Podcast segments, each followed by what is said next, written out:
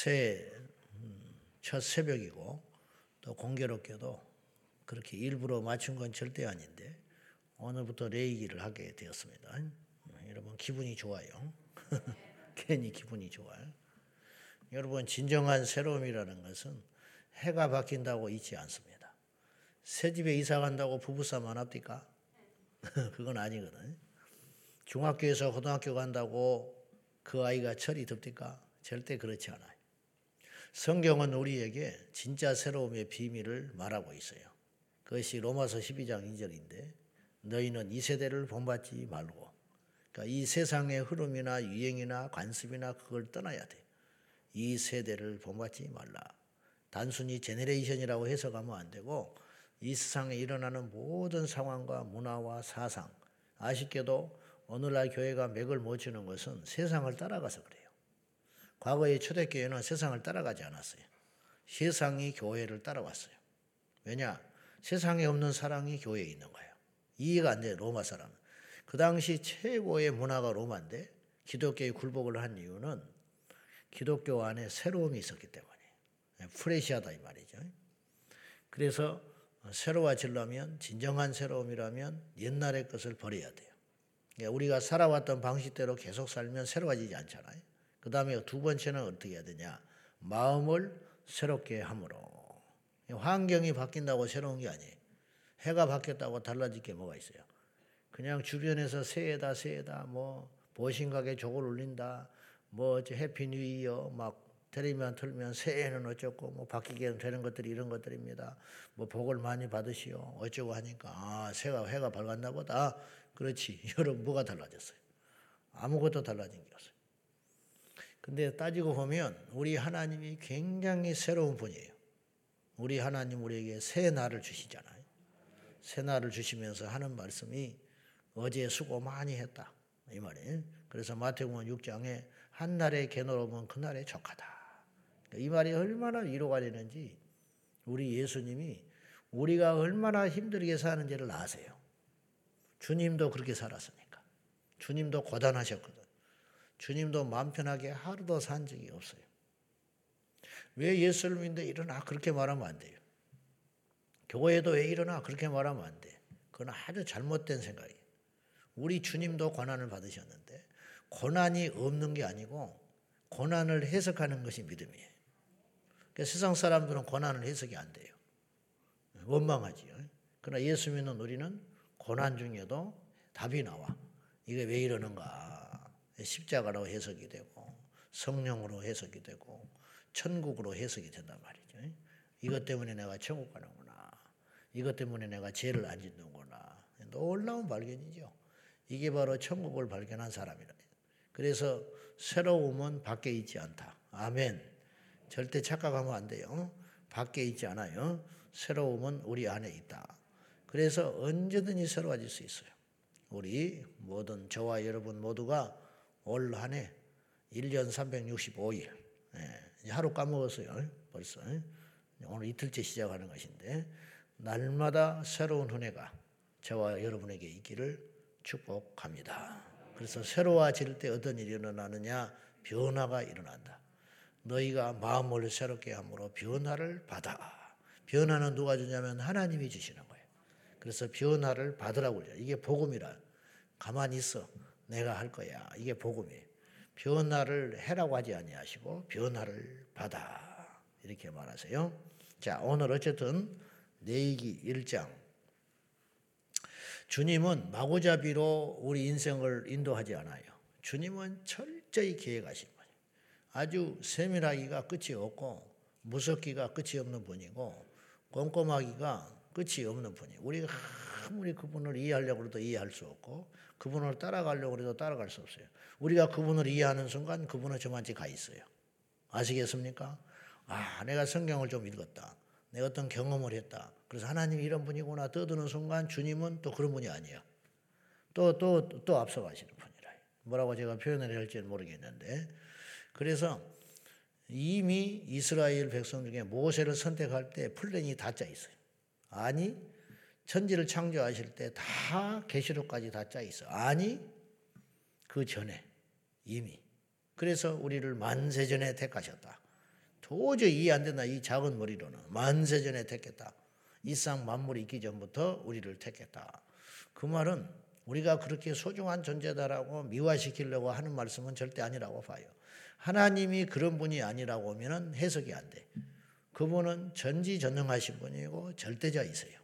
그래서 이스라엘 백성들을 부르시고 모세를 벌써 보호하시잖아요. 지키시잖아요. 그러니까 성경 안에 이런 코드들이 많이 있어요.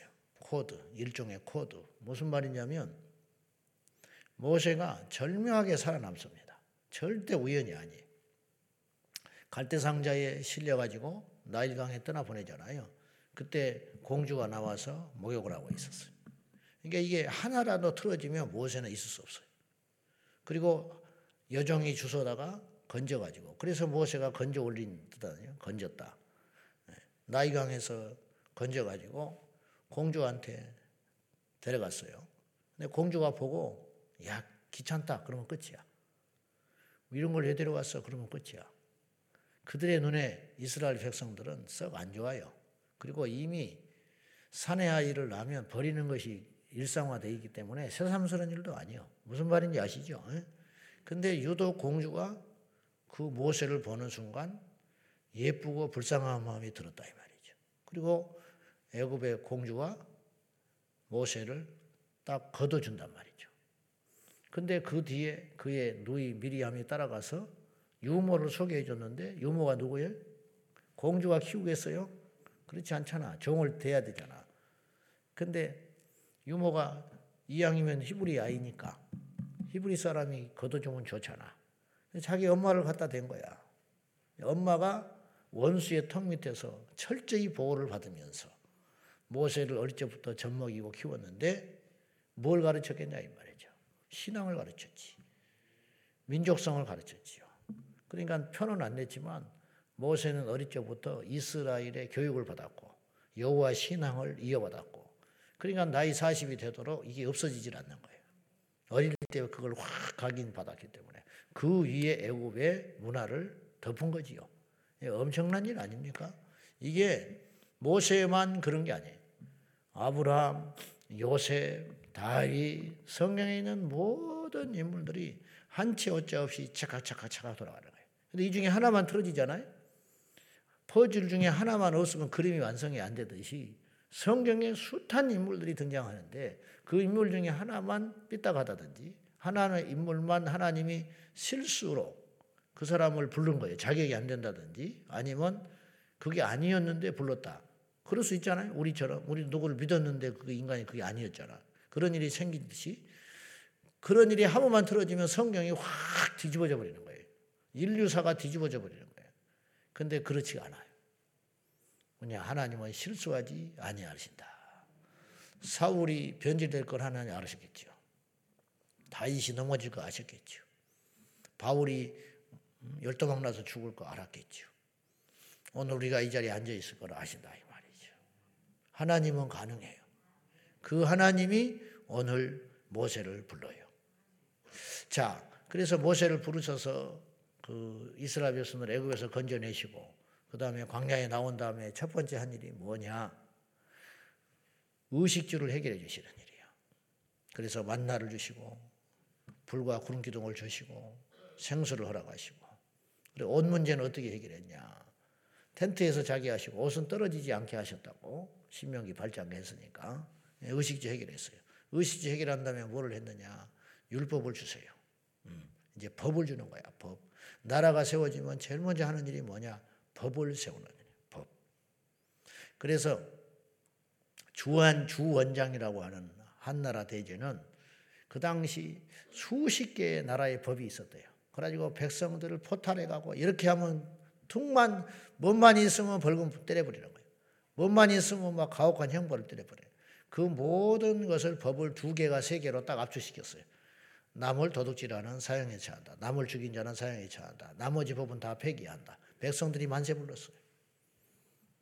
복잡한 것이 아니에요. 나라가 어지럽고 복잡하면요. 자꾸 간섭이 많아지고 세금이 세지고 그래요. 그만큼 퍽퍽해지는 거야. 백성들만 죽어나가는 거지. 태평 세월, 태평 성대의 나라는 그렇지 않아. 근데 어쨌든 나라가 제일 먼저 딱 세워지며 두 명만 모여도 기강이 딱 세워져야 돼. 쌍둥이가 자꾸 다퉈. 응? 쌍둥이가. 그러면 둘 사이에 가만히 엄마가 앉아서 보면 둘이 지들이 앉아가지고 법을 세운다고. 뭐냐? 여기 넘어오지 마. 그래요. 내 거는 손대지 마. 그런다고. 이렇게 법정하는 거예요. 내 거 안 손대. 나는, 나도 네 거 안 손댈 거야. 지들이 다투다 보니까 법을 세우는 거예요. 법이 없으면 자꾸 싸워요. 원리가 없으면. 교회도 그렇습니다. 집안도 그렇습니다. 그렇잖아요. 이스라엘 백성들이 법이 없으니까 엉망진창이 되는 거예요. 그래서 하나님이 제일 먼저 취급한 게 법을 주신다고. 그 대표적인 법이 십계명. 안식일을 지켜라. 어. 간음하지 말아라. 도둑질하지 말아라. 어. 그렇게 해서 법을 딱 세운다면 뭐 하느냐? 성막 건설에 들어가는 거예요. 성막 건설. 그래서 성막 설계도대로 지게 하시고 그리고 성막이 딱 완성되고 레이기로 넘어오는 거예요. 그러면 성막이 완성된 다음에 뭐 하느냐? 성막에서 뭐 해야 돼? 놀고 먹어? 그냥 기념품, 기념관이에요? 천만에. 성막을 왜 졌냐? 제사 지내라고. 그러니까 당연히 레이기는 제사법으로 넘어오는 거죠. 그러니까 출애굽기와 레이기를 별도의 책으로 보면 안 돼요. 음, 편의상 이렇게 나눠져 있는 것이지 모세 오경이고 연결돼 있다고 생각해야 돼요. 책을 나누는 것이 이득이 되기도 하지만 손해도 많이 봐요. 장절을 나누는 것도 우리가 편의상 나누지만 내용을 파악할 때는 손해가 되는 것도 꽤 있다고. 그러니까 출애굽기와 레이기를 넘어가면서 별도의 책으로 보지 말고 연장선상에서 보자. 출애굽기 마지막은 뭐냐? 성막의 지성소에서 구름이 피어올라서 이스라엘 백성들을 인도해 가신다고 하잖아요. 그리고는 이제 제사법을 본격적으로 설명을 하는 아주 귀한 책이 레이기서예요. 레이기서는 예수님의 보혈의 십자가로 연결이 되고 신약으로 넘어오면 로마서와 갈라디아서로 연결이 되고 히브리서로 연결이 됩니다. 그러니까 레이기서, 그다음에 로마서, 히브리서 이렇게 같이 책을 읽으면 예수님의 십자가의 죽으심이 더 선명해지는 것이죠. 자, 부르실 때는 다 이유가 있어요.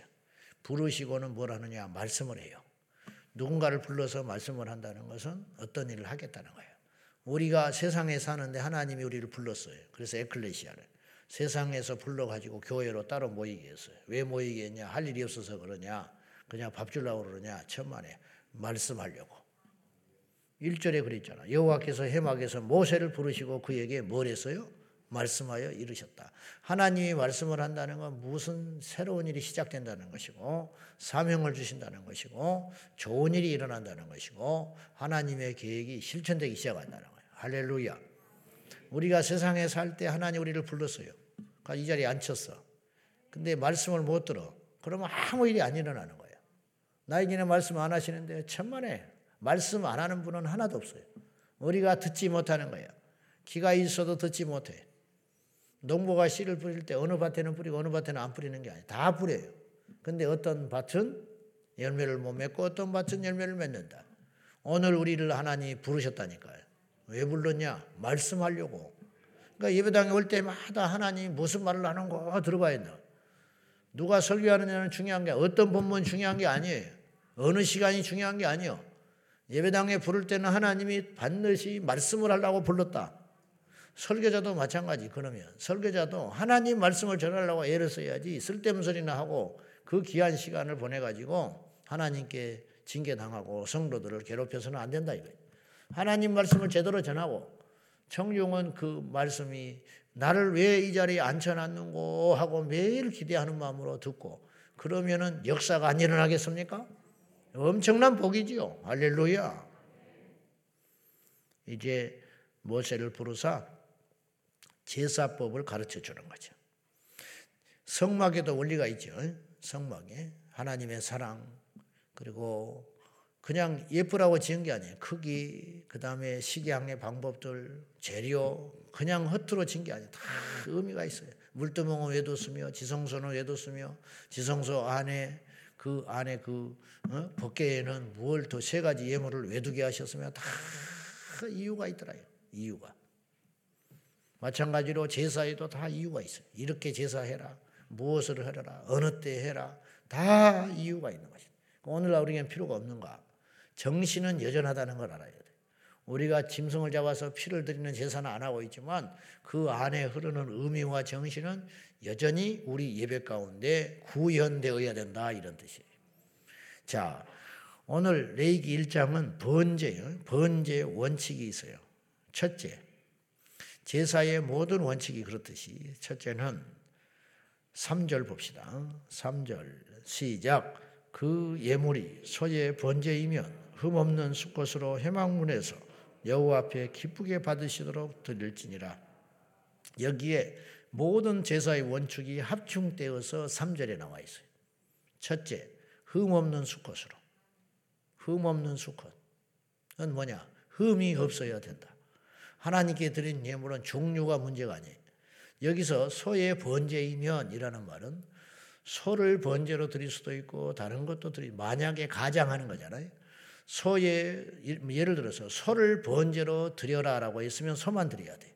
근데 3절에는 그렇지 아니하시고 소가 만약에 번제로 드려질 경우라면 그것을 증명이라 하듯이 10절 이하에는 양과 염소를 번제로 드릴 때 그리고 14절 이하에는 새를 번제로 드릴 때 소를 드려도 좋고 양을 드려도 좋고 염소를 드려도 좋고 새를 드려도 좋다. 다 받는다 하나님이. 이게 하나님이 얼마나 사랑이 넘치고 배려심이 넘치냐면 소로만 딱 제한을 해버리면 가난한 자는 무슨 수로 소를 잡아서 제사를 드립니까?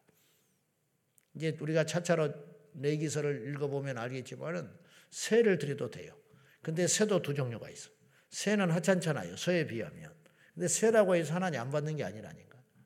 새도 두 종류가 있는데 키워 이 시장에 가서 사서 드리는 새가 있고 산에 가서 산비둘기를 잡아서 드려도 돼요. 그러니까 마음만 있으면 드릴 수 있다 이런 뜻이. 마음만 있으면 드릴 수 있어. 음.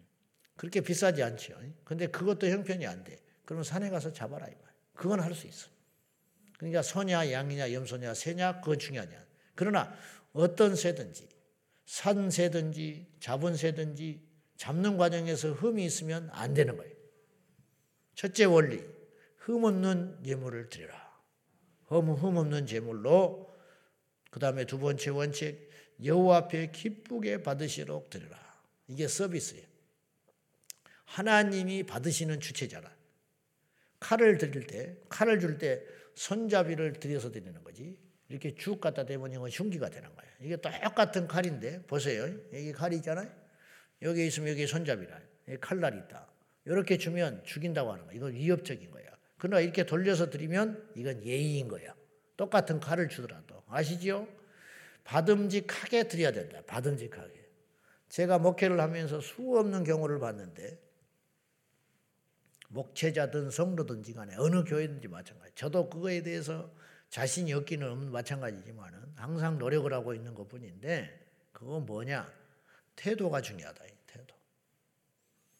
누차 말하지만은 태도로 복을 받는 것이지 뭘 큰 걸 드린다고 복을 받는 게 아니에요. 열심히 한다고 복을 받지 않아요. 신방도 해보면은 여러분이 뭐 그리라 그런 뜻이 아니라 준비된 자의 신방이 있고 준비되지 않는 신방이죠. 그러면 아무리 똑같은 성도들을 다 사랑하지만은 신방을 간 목회자가 어떤 마음으로 신방을 드리겠냐 이 말이에요. 신방 한 달도 잊어버리고 집 앞에가 전화니까 없어. 10분만 기다리래. 그런 경우도 있어요. 그럴 수 있지. 바쁜 세상이니까. 그럴 수 있어. 근데 오니까는 막 정신이 없어. 귀신 나올 것 같아, 집이. 응? 그리고 그걸 다 떠나서 자세가 응. 벌써 신방을 받는다 그러면 마음이 있었을 거 아니에요. 며칠 남았구나. 목사님이 온다는데 하나님은 아니죠. 뭐 사람이 아무것도 아니지. 그러나 그 목사가 중요한 게 아니고 그 목사가 가지고 오는 메시지가 중요하잖아. 그렇지 않소? 그러면 그걸 받을 준비를 해야지. 받음직하게. 여호와께서 받으실 만한 제사를 드려야지. 내가 좋다고 하나님 드세요. 그러면 안 되는 거지. 내가 좋은 게 아니고 어떤 사람은 대접한다고 하면서 지조한 것만 쫓아 데리고 다니면 되겠어. 덕분에 내가 뭐 먹는 거야. 아니지.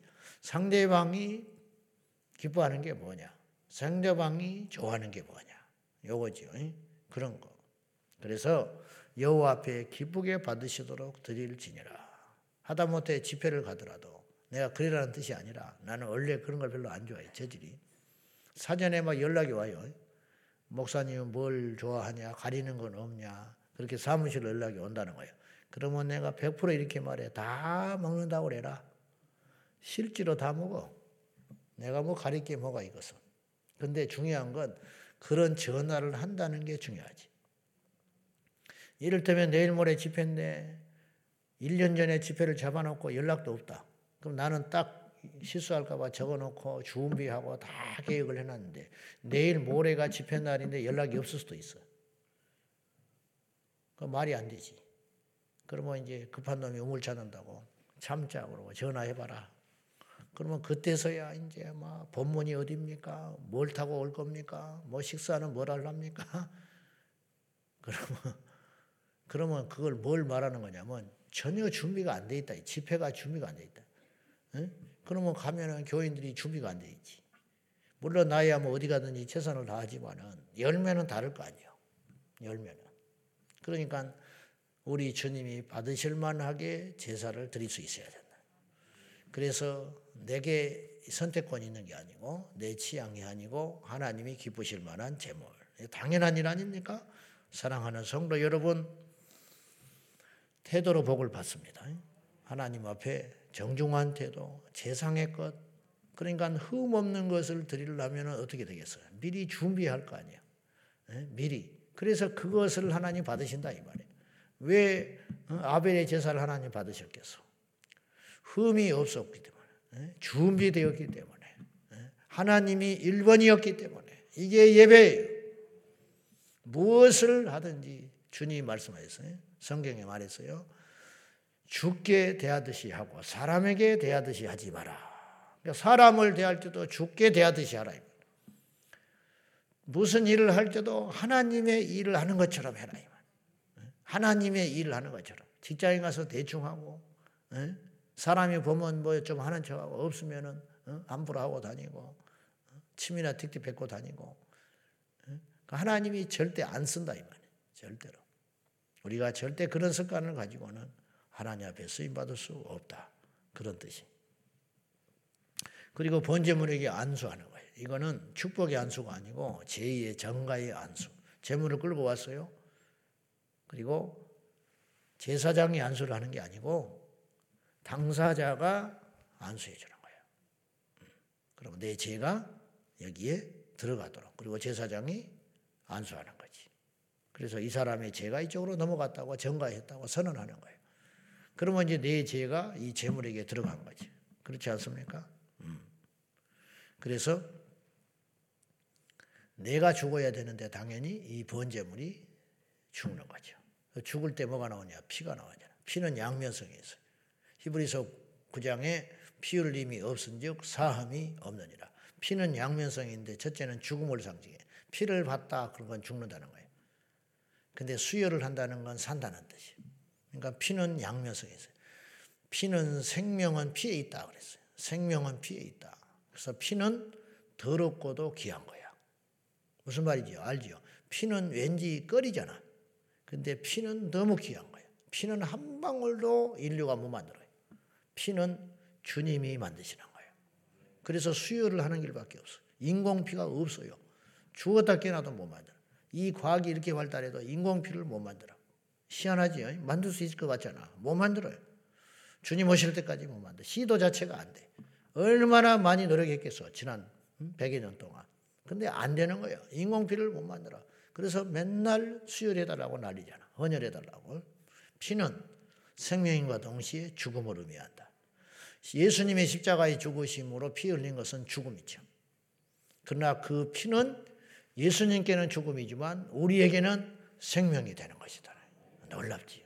그래서 그가 징계를 받음으로 우리가 평화를 누리고 그가 채찍에 맞음으로 나음을 입고 그렇잖아요.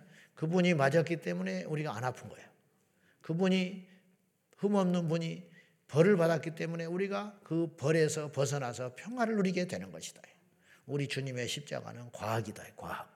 그분이 십자가에 달려 죽으심으로 우리가 살게 되셨다. 그런 뜻이에요.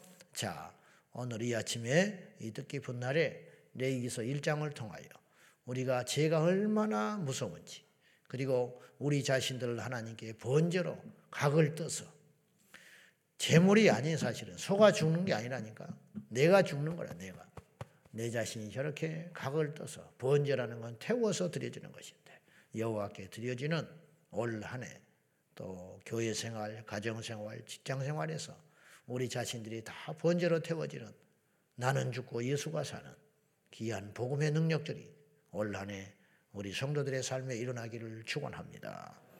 기도하겠습니다. 누군가의 죽음은 누군가에게 생명이 됩니다.